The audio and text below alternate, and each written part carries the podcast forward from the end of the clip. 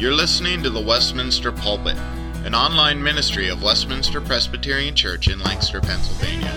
For more information, visit us online at www.westpca.com.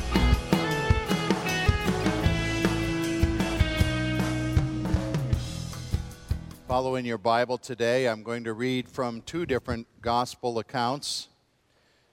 There are those critics who will say, well, we have four stories of the resurrection and they conflict, they have conflicts. Uh, that is a, really not a very smart statement because the conflicts are impossible to find. What we have are reports from human witnesses, just as if four different people saw any human event, they would notice different things. And I read you first from Matthew chapter 28, and then my main text from John chapter 20. We see some slightly different details put in place of the wonderful discovery of the resurrection of Christ, that great day in history. First Matthew 28, 1 through 8.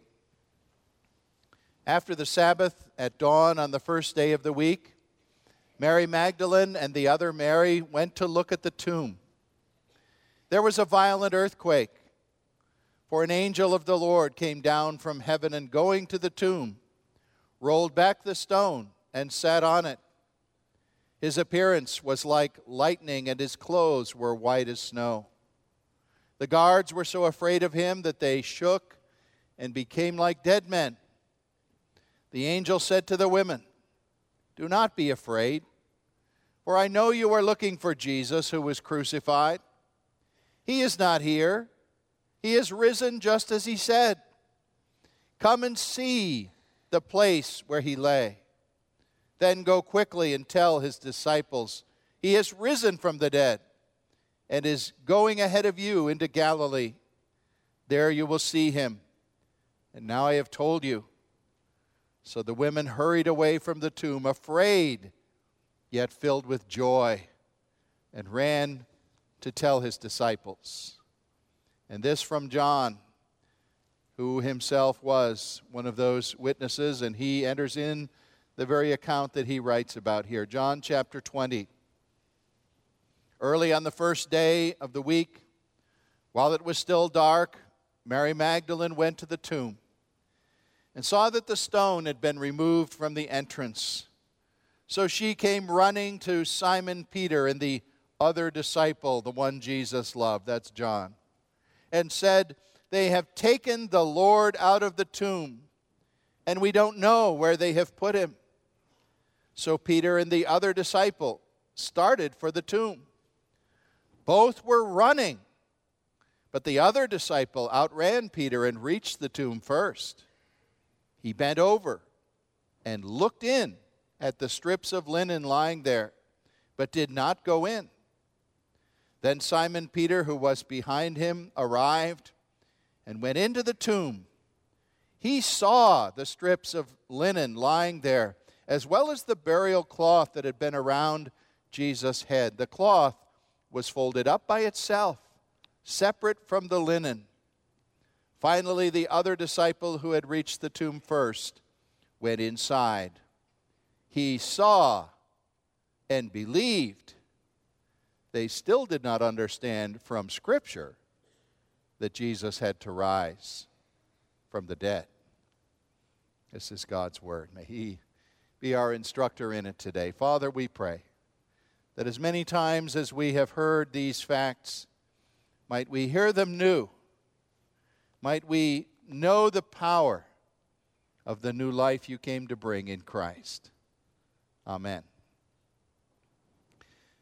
I suppose each and every one of us at some time in our lives, and if it hasn't happened to you yet, it will, experiences that occasion when something happens to you that somebody, maybe a family member or anyone else, has predicted would be very likely to happen.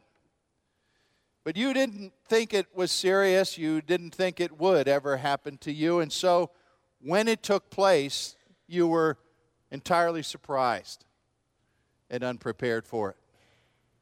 In a negative light, we could think of a teenager awakening after a car crash, immobilized in a hospital, realizing all of a sudden that that tragic event had happened and maybe thinking that mom and dad always said, wear the seatbelt so you won't get in a crash.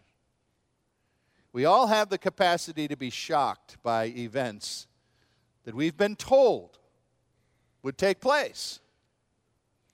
Well, the resurrection of Jesus was predicted by the Old Testament.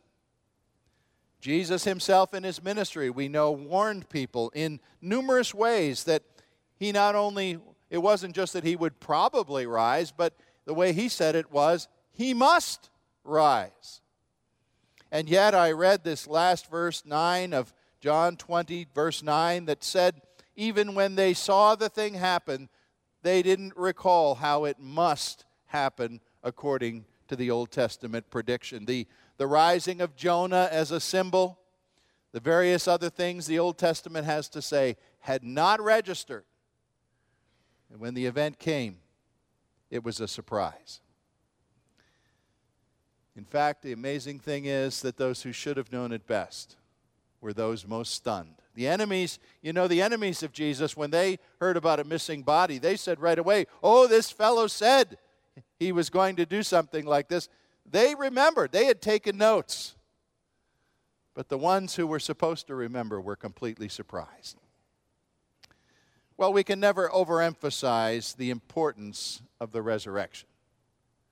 In fact, I think many times, and this will sound strange to some of you, but we overemphasize Christmas. We overemphasize the beginning of the gospel message, tremendous as it is, of course. I don't take anything away from the wonder of the incarnation of God become flesh in the infant Son of Mary. But Christmas is the great day because it's surrounded with sentiment and family togetherness and good things that are all kind of warm and fuzzy. We don't tend to overemphasize Calvary, I don't think. We don't tend to probably see as important enough the horror of the cross. But when we come on Easter and we celebrate the resurrection, there's no way in which we could ever give too much attention or too much emphasis to the greatness of what this day represents. It it holds everything together. We've studied in Colossians in recent weeks how Christ, as co creator with God the Father, sustains the creation and holds it together. Well, that's what Easter does. It holds the Christian faith together. It assures us that Christ's death was not an act in vain. It assures us that he lives what we could call an anti death life and He's ready to give that to us.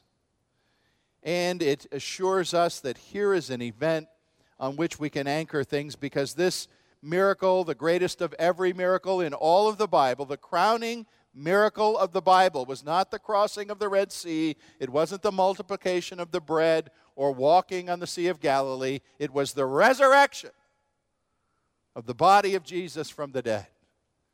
And this crowning miracle is sort of like the knot tied at the end of the rope, which enables us to hold on and know the Christian faith is true. One of the things I was taken by today as I was looking at John 20 and studying for this message, I want you to notice all the running that was going on in this passage. A week or two ago, there was a marathon held here in Lancaster County in New Holland. Marathons always amaze me, you know. Uh, I heard you could do this marathon in a relay. I think it was four people. There would have had to be 20 people in my team. And then I probably wouldn't have held up my leg. Because if I made it a mile actually running, I'm sure I would have died at the end of that mile. But there's a lot of running that goes on on Easter morning. Did you ever notice that? Nobody who got the word of the tomb just strolled after they got the news. They ran. I want you to see, if we had read Mark 16, you would have read of the women, how they fled from the tomb, is the wording of Mark. Luke 24, that I also didn't read, tells of two disciples on the road of Emmaus. And the risen Jesus meets them on Easter evening. And finally, when he's revealed to them and they understand what happened, it says they hurried back to Jerusalem. Here in John 20, it's almost as if there are so many bodies hurtling back and forth. It's like a spring track meet at the local high school. Everybody's running. And I've structured my thoughts around that today because I want you to see these three points. I want you to see a woman racing from the cemetery, two men racing to the cemetery, and then I want you to see the disciple who was stopped cold in his tracks when he entered the tomb. First of all, this morning, Mary Magdalene is the one who was racing from the cemetery. The different accounts, as they tell in the gospel, here's the kind of thing that a critic seizes upon and says, well, you know, one gospel says Mary Magdalene. John says Mary Magdalene went. She's the only one John mentions. The others say Mary and another Mary. The other says several women. There's really nothing very strange about that. Simply a retelling of something, and one had detail that the other didn't have. But the one consistent personality in that of the women who went to the tomb was Mary of the village of Magdala. Now, you probably know that of any person in the New Testament, the role and the character of Mary Magdalene has been distorted and twisted in recent years. There are Hollywood films that like to portray her as a former prostitute, a woman of the streets. She's never called that in the scripture. Of course, several years ago, the notorious Da Vinci Code book and movie did the worst thing of all and tried to portray that Mary Magdalene and Jesus were lovers. Completely false and slanderous. The Bible says one thing about her background it says she was one out of whom Jesus had cast seven demons. Now, what exactly that meant is a little mysterious, but it certainly says she had a complex of problems in her past. She was a woman with a past of some kind, whatever it was. And at one time, Mary was racing. She was racing down a blind alley towards oblivion, you might say. She found in Jesus Christ the message of God's grace and God's forgiveness and of peace with God, and it made her a new woman. And evidently, as a result of that, Mary's attitude towards Jesus, the messenger, was Lord, you told me of a whole new life, and so every hour I have left in this life is going to be yours to command. I will serve you, I will help you, I will support you. And you can imagine how bitter it was then for Mary to experience the events of Jesus' arrest and his death. Perhaps seeing him, she did see him because we know she was at the cross. She saw his body all whipped and torn. She saw him dead, taken down, limp. She saw him carried to this tomb and put there. And she determined with other friends to come as soon as the Sabbath was over, as early as you could come on the day after the Sabbath had ended, to tend to him and show love and devotion to him. The bottom had fallen out of her world. And yet she was the last at the cross and the first to come to his grave that Sunday morning. Well, as she came, we know, and the different accounts tell us of the stone rolled away and of an angel messenger. As I put the accounts together, sometimes I'm not sure how much of the angel's message Mary actually listened to. Whether she heard that message all the way through, He is not here, He is risen, go tell His disciples, or whether in the midst of it, she was so startled, so stunned, so frightened that she just got up and ran, knowing that she had to go summon the men of the disciples who might have the answers or might know what to do next because she didn't. Mary had a kind of single minded devotion to Christ. She wanted to find an answer to this thing. She couldn't puzzle it out in her mind, and she just got up and ran. And women, you know, this wasn't a dignified thing. Women didn't run around in those days. There were no marathons, there were no, you know, out training before dawn and running around the block. A woman running was an unusual thing. An old man running was an unusual thing. But all she could do was run and say, I've got to find out what's the answer to this. Where's my Lord? Where's his body? Because she could hardly believe yet that he was alive. There should be a sense in which every true Christian should have something of Mary's reckless abandon. Can we call it that? This desire to run to find the solution and say, I must see my Lord again. Where is he? Where have they put him? I must see him. I must be with him. So that sent her racing from the cemetery. But then in the important center of this text, we find Peter and John summoned to the grave by Mary. They hurry off, and John is the one, in case you didn't realize, he, he calls himself the beloved disciple or the other one, being a little bit, you know, anonymous in his own account here. But it is Peter and John who go racing next to the cemetery. Now, John was a considerably younger man, we believe. And so it's natural that he, you know, if this is Troy De Bruin and Michael Rogers, guess who's going to get there first? Troy's going to make it first. I always think of Peter and John as kind of the odd couple. Those of you who remember a few years back, Felix Unger and Oscar Madison, that comical pair. That was Peter and John in a sense. They, they had one thing in common they had both been fishermen, and they had both been called by Jesus to be disciples. Other than that, everything about them was different age, character. Peter, you know, was the one who always jumped in, bold and blustering and dominating every conversation. John was quiet and introspective and rather analytical. Well, they ran there, and the text says, John, it makes them a mark of the fact, John, this was important as he emphasized that he got there first and he glanced inside without going in. And then he stepped back because Peter was the senior man and he waited for Peter to come. Now, we know a little bit about these tombs. Some of you have been to Jerusalem. There's a tomb they show you there. They're called the Garden Tomb. I've been there. It's not the tomb of Jesus, but it is probably a very good replica thereof. A small cave that men had enlarged and hollowed out, probably with a stone shelf where a body was placed. They didn't use a wooden coffin, they would wrap the body and place it there. And then, when the body had completely deteriorated, it would be buried somewhere, and perhaps the next family member would be in the same place a few years later. Well, they looked in, and the emphasis is there was no body. What they did see in the tomb were strips of cloth, grave clothes.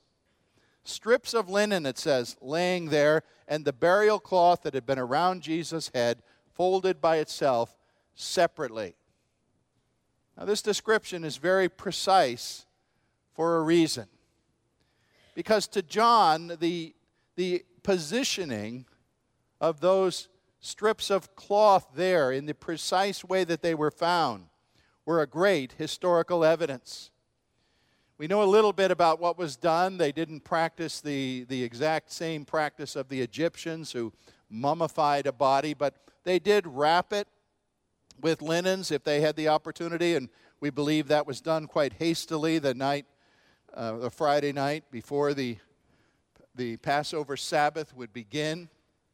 They had to do it before dark. They weren't supposed to be handling a body on the Sabbath, so they came quickly. And John 19 tells us of Nicodemus, the wealthy man, bringing a large weight, a large jar of spices, myrrh and aloes, mixed together. It says 75 pounds. That's a good weight. That's a weight that a man kind of staggers around carrying. They brought those spices and impregnated the cloth that they wrapped around Jesus with that. And we know from history what happened. The heat of the tomb would cause that to harden. And after 36 or 40 hours or so, it would be almost like the, the main wrappings of the body were, were similar to a kind of plaster of Paris. Maybe not quite that hard, but, but definitely not soft cloth anymore. A kind of hard encasement around him. But we also know that it was frequent that they would take a cloth, and maybe that would be in some of the spices, but they would not wrap it tightly. They would put it about the head or face and leave it loose. maybe you can think why. Because just as we go to funeral homes today, and we call it a viewing when we go, when a loved one has died and the body is there, so too did they do that. And of course, decomposition would happen quickly. We wouldn't get into that, but there would be a very narrow window of time when you could come and remove that cloth from the face and, and come and weep and grieve and remember this loved one, at least for a day or two, before you couldn't do that any longer. And that, I believe, in every sense, is what Mary and the others intended to do. As they came to the tomb, they wanted access to the body, they would have removed the face cloth, they would have prayed, they would have wept as they looked on the face of Jesus. What if a modern video camera somehow had been in the tomb for the, for the resurrection to be recorded? What would the video camera have recorded? Did you ever think about that? This is a miracle of God. So we can only speculate. But I would say to you that I, I don't believe at all that the camera would have recorded a man as if he were sort of awakening from sleep. You know, Jesus getting up the way you do, and if you're my age, you do it slower all the time, and kind of stretching and oh, and getting yourself out of the bed. I don't think it would have been like that. If we understand the witness of the grave clothes, what the scripture seems to be telling us took place is that somehow, by a miracle of the power of God, that new body, which was no longer just material molecules anymore, that new body of Jesus, how do we say it? Vaporized through the clothing and left the clothing exactly where it was. That was what so impressed them. That's what they're trying to say here. The clothing was in the same position it had been. As they raced there and they looked in, there even was the headcloth sitting by itself, as if the body had just vacated that resting place. Well, thirdly, then, I want to look with you after all the racing back and forth. I want you to see as these two men came and John finally came inside to join Peter, how two men were stopped cold in their tracks. There's a little detail in John one of these kind of things that the preacher loves to seize upon and tell you about. There's a lot of times, or quite a few times here in this text, that it says they saw something. And yes, there are actually three times, verses 5 and 6 and 8, where they got a look or they saw something. Interestingly, that very precise Greek language that the New Testament was written in uses three different words for the kind of seeing that went on. In verse 5, John looked in to the tomb. He got there, kind of braced at the mouth, got a look, a quick impression, a glance. Then in verse 6, it says Peter came, he went in. Peter's never hesitant in any situation. He went right on in. And it says he saw the grave clothes. And there's an interesting word. The Greek word is theoreo. You could you don't have to be a Greek expert. Theoreos. What does it sound like? Theorize. He started to theorize, to, to form ideas, to bring the facts together, to work this out in his mind, to ponder the evidence and say, what went on here? And then John came in. He entered the tomb finally, and verse 8 uses another word, orao. It says, He saw and he believed. And the word in the original language is a word which means comprehension, understanding, grasp of what you are looking upon. Not the glance, not the puzzled look. Oh, now I understand. John looked and it says he believed. He didn't just believe a body was missing, he believed the Lord had risen. His own text, and he's the writer here. Verse 9 says, He and Peter still didn't understand from the scripture that he must rise. In other words, What he was believing here was simply the power of his own two eyes. He didn't even brought in, oh yes, didn't Jesus say that was going to happen based on the sign of Jonah the prophet and so no, that all came later. Just based on the sight of his eyes, he saw, he comprehended. And this really would seem to be the moment in John's life when everything came to a full stop. And I don't know how long he actually paused there, but when he moved again, when he spoke again, and when he left that tomb again, he was a different man. You see, you can look at the evidence of Easter with a glance, and people do it all the time. Oh, the ritual of spring. Everybody loves Easter. It's happy, it's green, all you ladies, I saw my three granddaughters in one family troop in wearing matching dresses. Isn't Easter great? It's a wonderful time. We love Easter. We glance at it. We say, oh, yes, I think that has something to do with Christianity. Those Christians think Jesus is alive. Those people simply glance.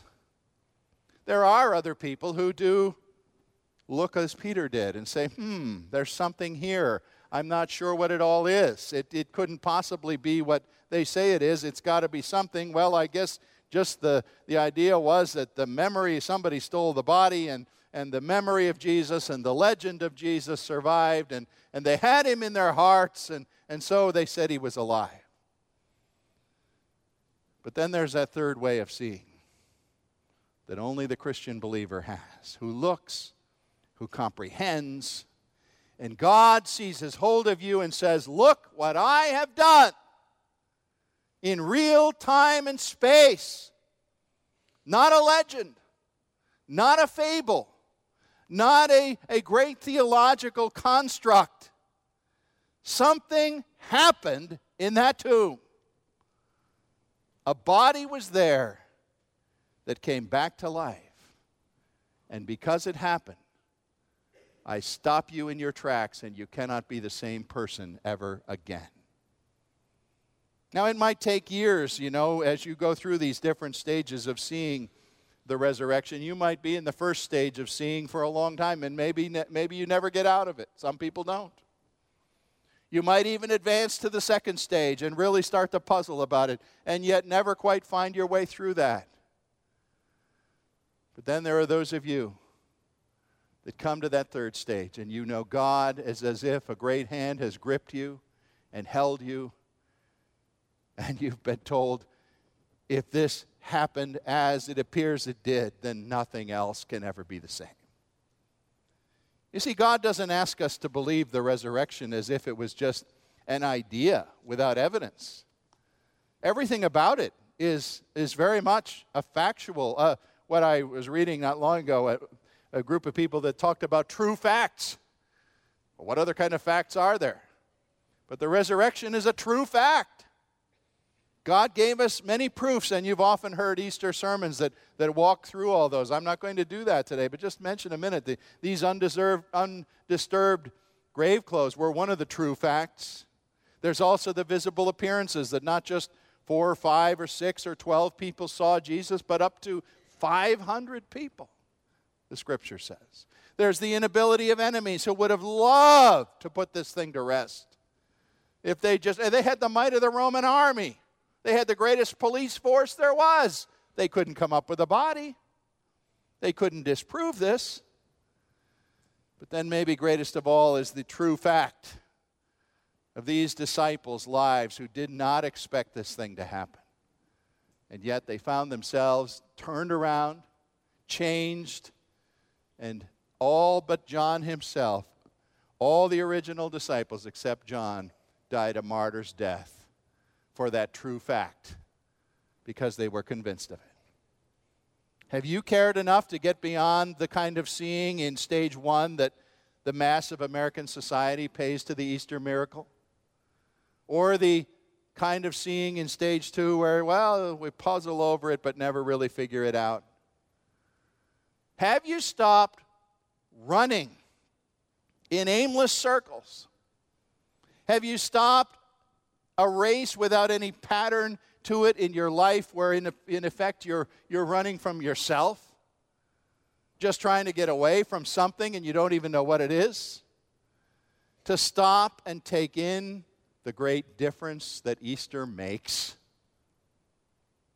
As I look out on this audience, I recognize that many of you wear, as I do, glasses on your eyes. Some of you wear contact lenses, so I can't see those. But many of you wear the glasses.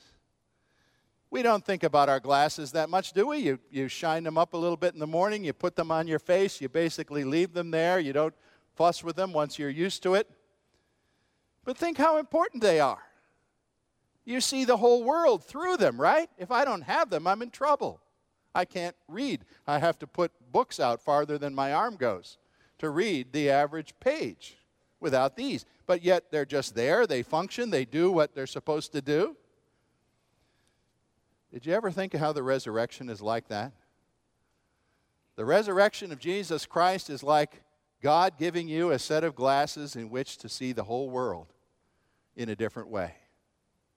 You see in the world meaning and comfort for loved ones as you lose them in this time. Yesterday, I called a woman from Maryland who was my secretary for many years, and I had learned just this week that she has liver cancer and won't live very long. How blessed it was to speak to this fine Christian woman. Some words of comfort and words of love, knowing I probably won't speak to her again in this world, but I will see her again. And it's because of the resurrection. And because we see through our resurrection glasses, we have a verification of the cross. The cross wasn't an endeavor of Jesus that ended in failure, as if he went to die and, and he did die, but that was it, and the whole thing didn't succeed. It did succeed because he was raised again. The resurrection of Jesus means all the prophecies of the Bible have come true. The resurrection means this Lord lives right now. And he rules right now, as he promised. And he's coming. It means so many things. It's as if the planet Earth itself should have been stopped in its tracks, stopped in its rotation and axis to reverse or something. The resurrection is that important. Nothing has ever been more important in the history of the world than this act of power and by which God stops us and lets us see our lives and eternity in a whole new lens. That happened to a man named Tony Alessandro. Tony was originally one of those nominal church attenders. Oh, he paid, I suppose, the usual notice to Easter, like that first glance kind of look I mentioned. He came to church, he was there, he said the words. But then one day, Tony's beloved wife was killed in a car accident, and he was left with a young child to raise. And Tony was crushed by that. He, he spent months after it. He said he felt like he was living in a black hole with no way out. All the meaning of his life and the joy of his life had just been sucked out of him. And then after a few months, it was Easter again. And Tony wasn't even sure he wanted to go to the church because he probably was bearing a little grudge against God, as people often are in those situations. But he went, and he was confronted with the Easter question. If Jesus really did conquer death, wouldn't that event affect all other events? And thank God the Holy Spirit was speaking to Tony Alessandro that Easter as never before. He thought about that. He believed it as John in the tomb believed it. And he walked out of that Easter service and testified to others later on, and I read of it in writing. But Tony said, having called that living Jesus his Lord, he said, because of the resurrection being true, I can say, once I was blind, but now I see everything else through the lens of the resurrection. And it's completely different. Do you realize every single human being on the earth is going to be brought to a halt one day. They're going to come to a screeching stop, as John and Peter did, in their tracks, and they're going to see the living Christ. Everybody. The problem is, for millions of people, it's going to occur after death when they go into eternity and see the living Christ as their judge instead of their Lord. 1 Peter 1 3 promises this to those of you who stop as John did and see what John saw. We are born anew into a living hope by the resurrection of Jesus Christ from the dead. This, ladies and gentlemen, you can believe as a true fact. You can live confidently in the light of this true fact, no matter what you're going through right now. And you can die calmly and confidently on the basis of this true fact because you will also live in the light of this. For Christ the Lord is risen. Indeed. Amen. Our Father, we need facts. We need handholds and footholds in this life. So many things are slipping away from us. Our economy feels like a great landslide going out from under our feet. Many things we believed which were permanent or seemed permanent about our country and our international situation are sliding and slipping away. Thank you for a true fact, for something which will not change something upon which we can base all our hope. And so we praise you for Jesus, our living Lord. We praise you that our hope is not a mere wish or an idle idea or a theory, but we who believe that we shall be like him when we see him as he is, believe that upon promise and upon fact. We praise you for the living Christ. O God of power, do your work in us and give us this living hope today. In Jesus' name, amen.